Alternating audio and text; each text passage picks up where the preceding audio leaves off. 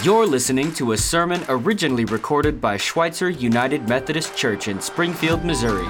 Check us out online at S U M C dot co, and if this sermon blessed you, be sure to share it with someone else. Thank you so much for listening. Now, on to the message. thirty-two metronomes, all doing their own thing, moving at their own uh, vibration, moving at their own uh rhythm, doing their own thing like that, all because they share vibrations on a platform. They come to share the same rhythm, the same pattern, the same uh, rate of clicking. Um, thirty-two metronomes, all doing their own thing, come to be in sync with one another. So friends, my name is Spencer. I'm the pastor here. If you have your Bibles, turn to Matthew twenty-two, because we're going to be talking for the next three weeks about a very similar idea. How do we take thousands of people who call Schweitzer home? Thousands of people who are all doing their own thing, thousands of people who have different ideas, different vision, different thoughts, different experiences, different hopes, different expectations. How do we take thousands of people and move in sync with one another? What are the vibrations that we share as a congregation, as a community, that, that move us together to advance one mission? One aim, one goal that we work together towards. And so as thirty-two metronomes share a vibration that eventually bring them in sync together, what, what does that look like for us as a congregation as we uh, share life together and move in a similar direction for one mission? For the next three weeks, we're going to be talking about the vibrations that we share, the, the values that we share that hold us together, that move us forward Um, in this way. So we're going to look for the next three weeks at one passage. It's five verses. We're going to look at it in three different angles as we explore what is um, these, these common things that we share together to move us forward in our life together. Matthew chapter twenty-two, we're going to look at five verses. These are famous verses. So if you've been in the church for very long, you've probably heard this before. But here's how it goes in Matthew chapter twenty-two. It says this, "An expert in the law tested him," that is Jesus, "with this question.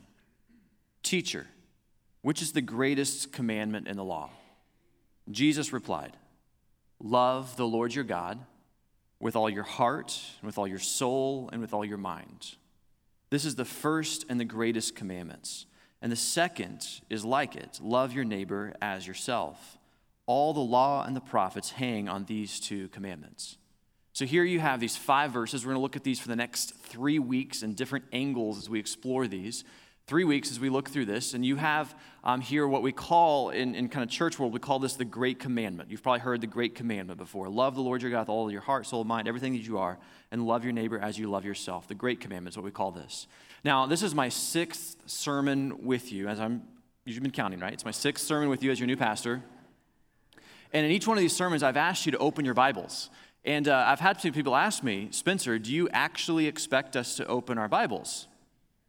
Hey, you do you. Whatever you want to do, it's up to you. It's up to you. I find it helpful to open my Bibles as I as I read the Bible. I, I'm the kind of person who I read the news on my phone. I read books on a Kindle. I study the Bible, like Bible commentaries on my computer. But when it comes to actually reading the Bible, this is like the only thing left in my life I actually get a printed copy of as I read. And, and the reason I do this is because sometimes when you're reading the Bible, it's helpful to understand more about what's going on on the page than just maybe that one paragraph you're looking at. And, and so we call that in Bible study terms, we call that context. And sometimes when you look at the context of something, you can see so much more about that verse than you can see if you just look at those particular verses. Matthew twenty-two, this famous passage that if you've been in church before, you've heard it, love the Lord your God with all your heart, soul, and mind. It, in the context of this, it's it's even more powerful as you look at what was going on around this time as Jesus said these words. And so if you have your Bibles, here's just let's walk through a little bit of the context here as we come to understand what it is that Jesus is saying and why it is that these uh, five verses here, love the Lord your God and love your neighbor as you love yourself, uh, how these can be a common value set for how it is that we move together in sync towards one mission. So Matthew twenty-two, it opens. If there's kind of one episode here, it opens. We're not going to get to there quite yet, this, this verse. Uh, Matthew twenty-two opens with a parable, which is the stories that Jesus told. And the parable is one of those very strange parables. So sometimes maybe you read the Bible and you're left wondering, like, what was that about? It happens. All of us get there. I have advanced degrees in theology, and I still sometimes read the Bible, and I'm like, what was that about?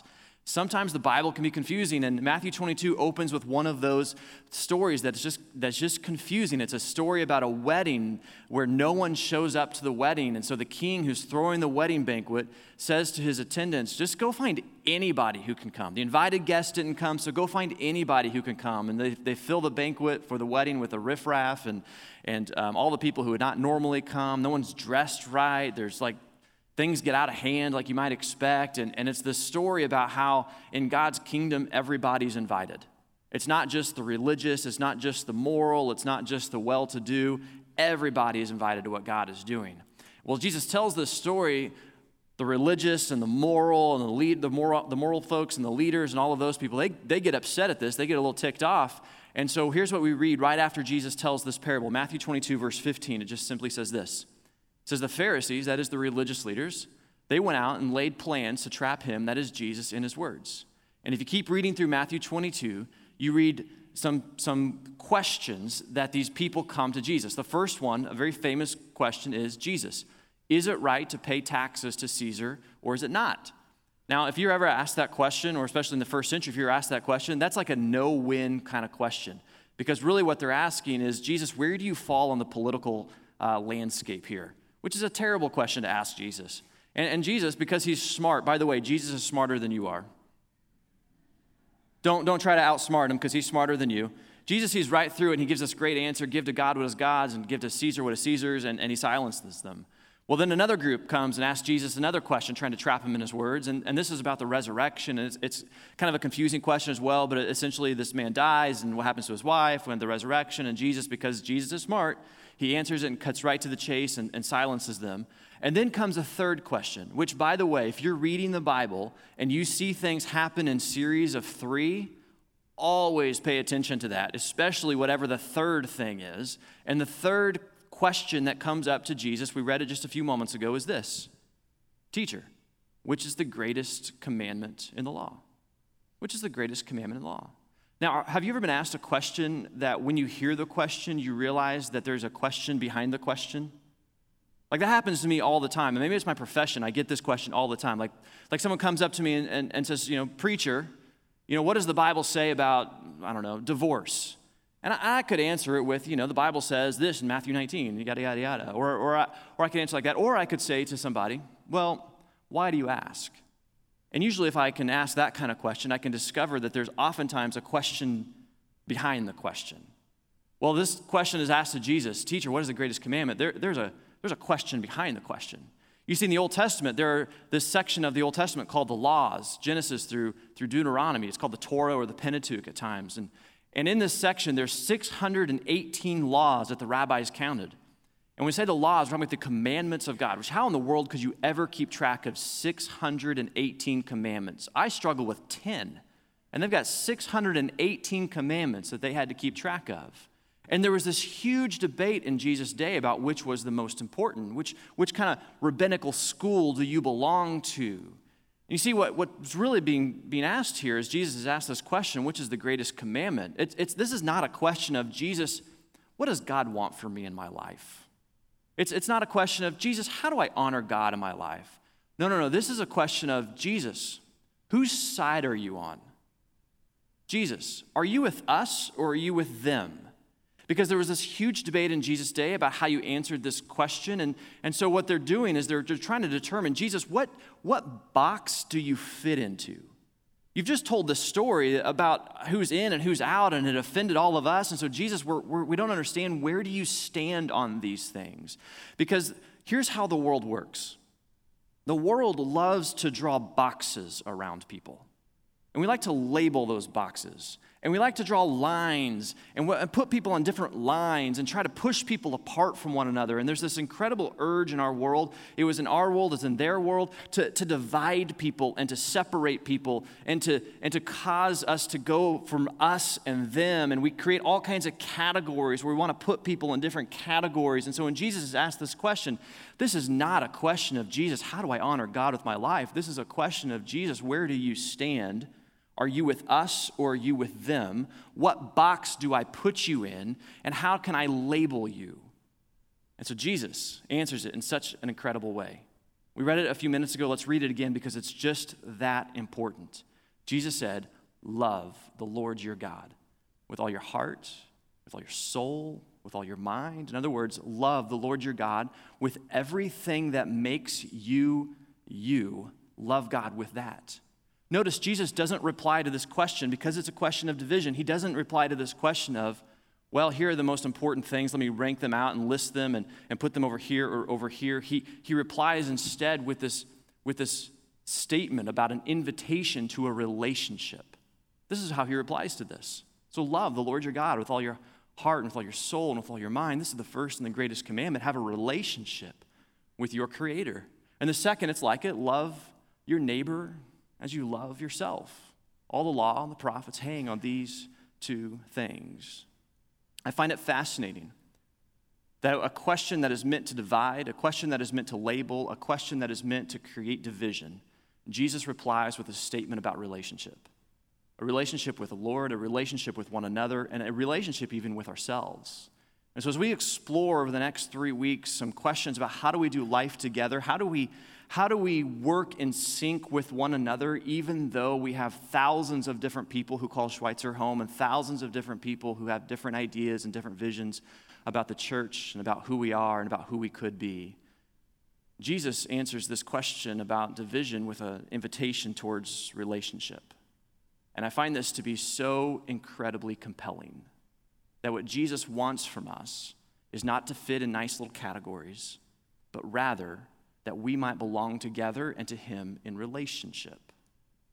And so we ask this question today. We're going to unpack this over the next three weeks, three loves that we find in this very important passage, this great commandment. We find this call to love God, we find this call to love our neighbor, and we find this call to love ourselves. And we find this call to love in that order. And so we're going to explore this passage according to those different angles in that order, that we love God, that we love our neighbor, that we love ourselves, and, and we put it in that order and we look at what does this mean for us. And so this morning, as we start this series, let's consider that first love that Jesus invites us to, that we might love the Lord our God with all of our heart, with all of our soul, with all of our mind, with everything that makes us us. We love him with that.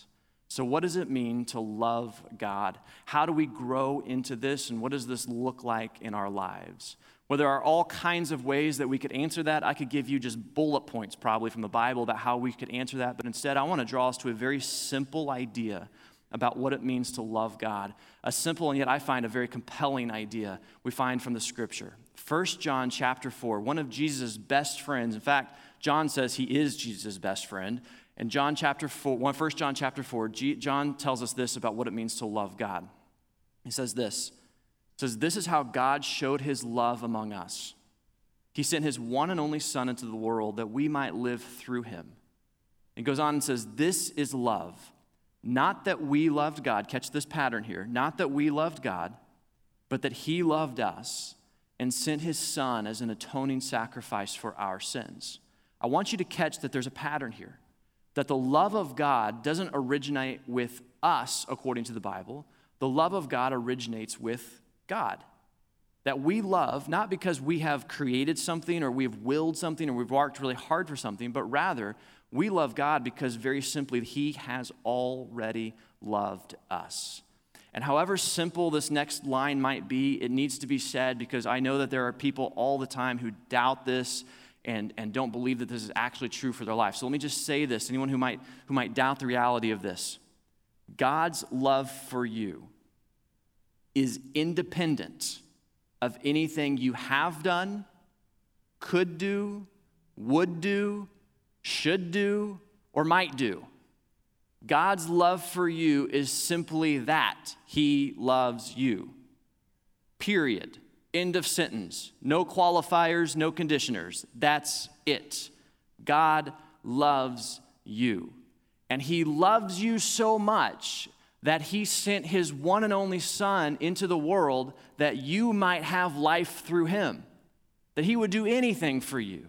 And if you've ever doubted God's love for you because of that thing that happened or that thing you should have done or or how it is maybe you didn't live up to the what you say you believe or anything you might put on a condition for why God might not love you, the proof of God's love for you, friends, is the cross.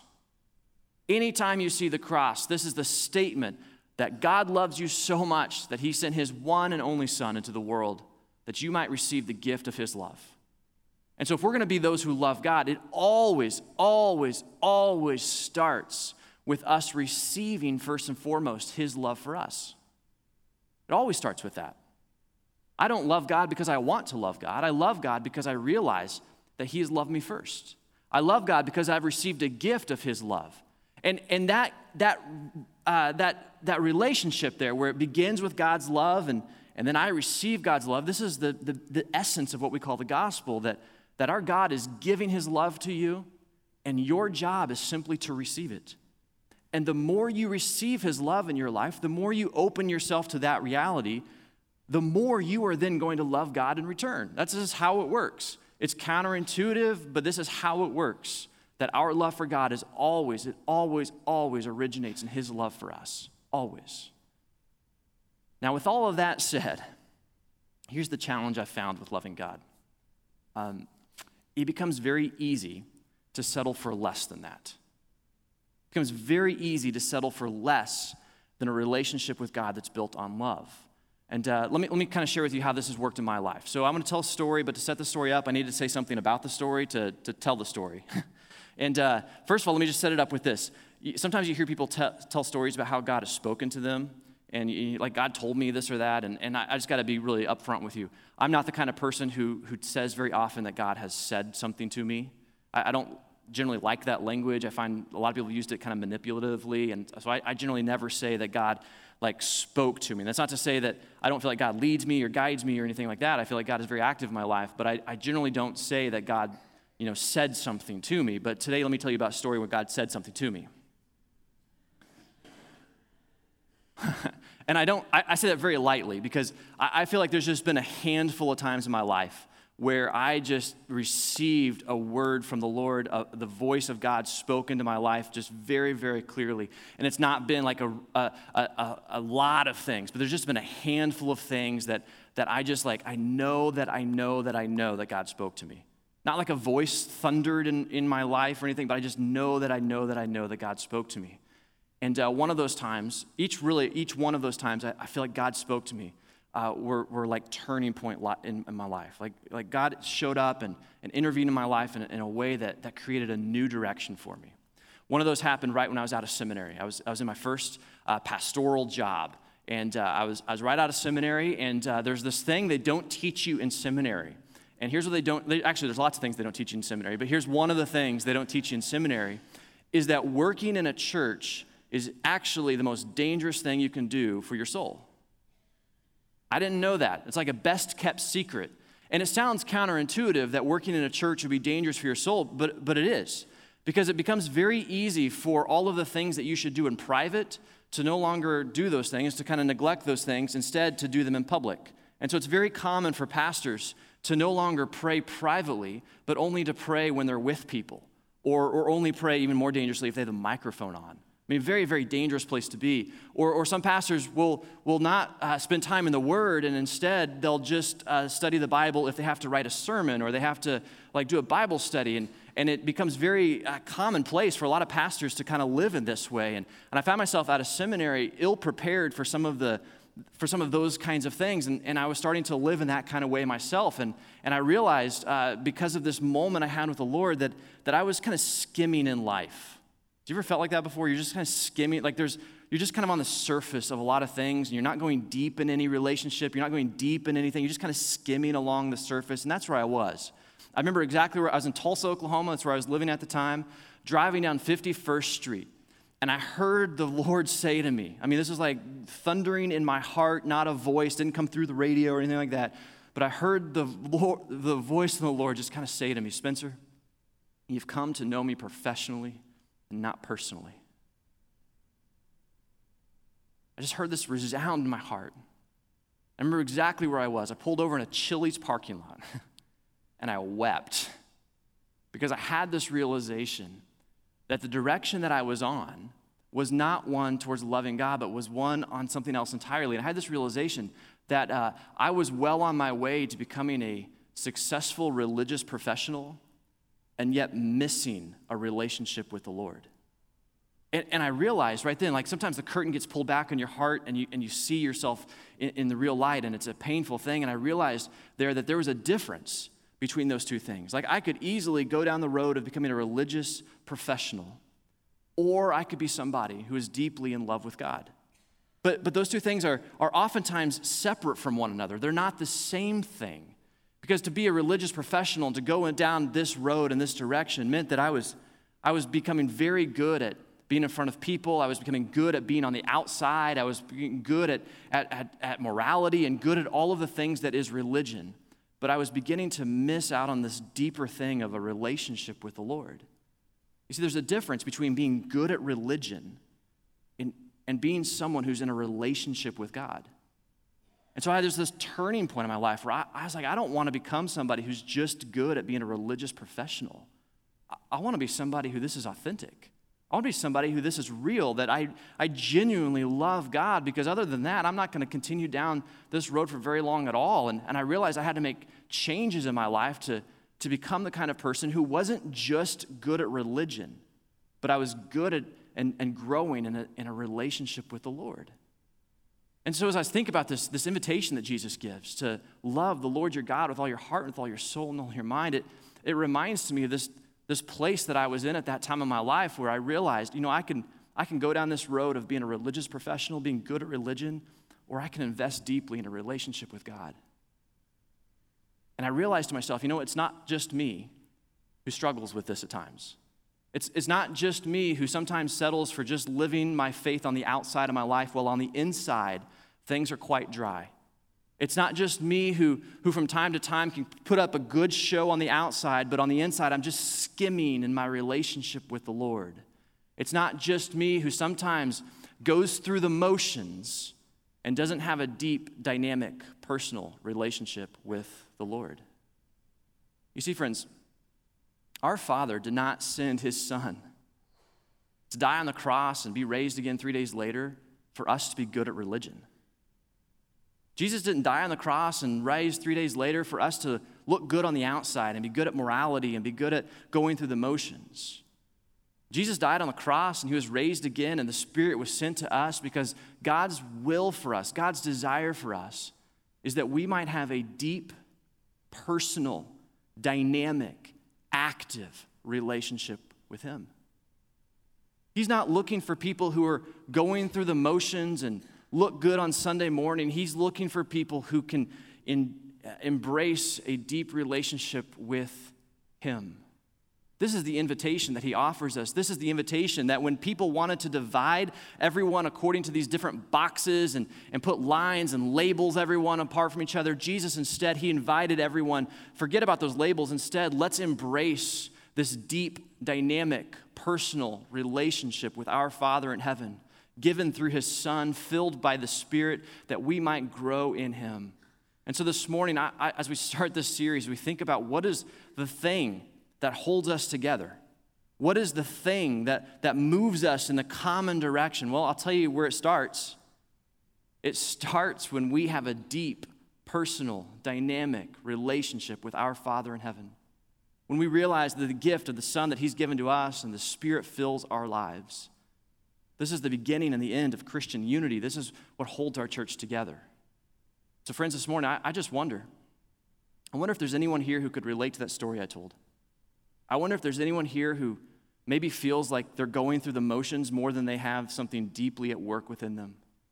I wonder if there's anyone here who, who needs to return to what the Bible would say our, is our first love, a, a commitment to knowing Christ and walking with him. I wonder if there's anyone here who feels like maybe they've been skimming in their relationship with the Lord, and just like me in that Chili's parking lot on fifty-first street in Tulsa, someone needs to maybe make a turning point where we realize I don't I don't want to be just good at what it looks like on the outside. I want to have something deeply at work on the inside.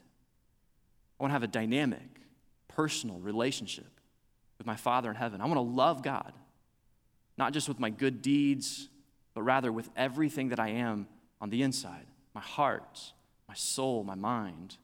Because what Jesus is inviting us to is he's inviting us to this relationship of love with our Father. And so this morning, if you are somebody who would say, you know what, if I'm to be honest, I'm going through the motions. Try to be honest. I look good on the outside, but on the inside, there's not much at work. If I'm going to be honest, I'm just kind of skimming in my relationship with the Lord. Let this morning be a turning point for you, because God has something more for you. He has love that he wants to give to you. Would you be open to just receiving that this morning? Let's pray.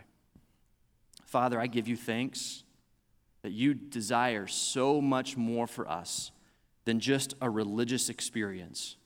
You want more for us than just going through the motions. You want more for us than just looking good on the outside. Would you forgive us for the ways that we settle for something less than what you have for us? Forgive us for the ways that we set aside spending time with you, for the ways that we set aside growing in our knowledge of you, for the ways that we neglect uh, our, putting our hearts and our minds focused on you. Because, Lord, the reality is you gave your one and only Son, not just for us to have a religion, a set of beliefs and morals and doctrine, but rather, God, because you want something deeply personal in our lives. And so, God, may we be the church. May we be the folk who, who come together to know you, to walk with you, to hear your voice and respond to you, and to live in a deeply personal relationship with you, because what you are inviting us to is something profoundly personal. For anyone here this morning who has struggled with maybe just going through the motions, they feel dry spiritually, they haven't encountered Uh, the Lord in a while, may this morning be a turning point where we just simply confess with our hearts and our mouths and, and our minds, Lord, I, I've been neglecting this, and I, and I want to return to you. For anyone here this morning who, who maybe doesn't have a relationship with the Lord at all, uh, maybe you've been on the fence about faith, may this morning be a chance for you to simply say to the Lord in your own words, in your own way, Lord, um, I want that kind of relationship, the kind where I can know my Creator, my Father in heaven, and walk with you. Would you forgive me my sin? And help me to come to you. And so, God, today I thank you for this invitation to relationship with our Father in heaven. In the name of Jesus, our Savior, we pray. Amen.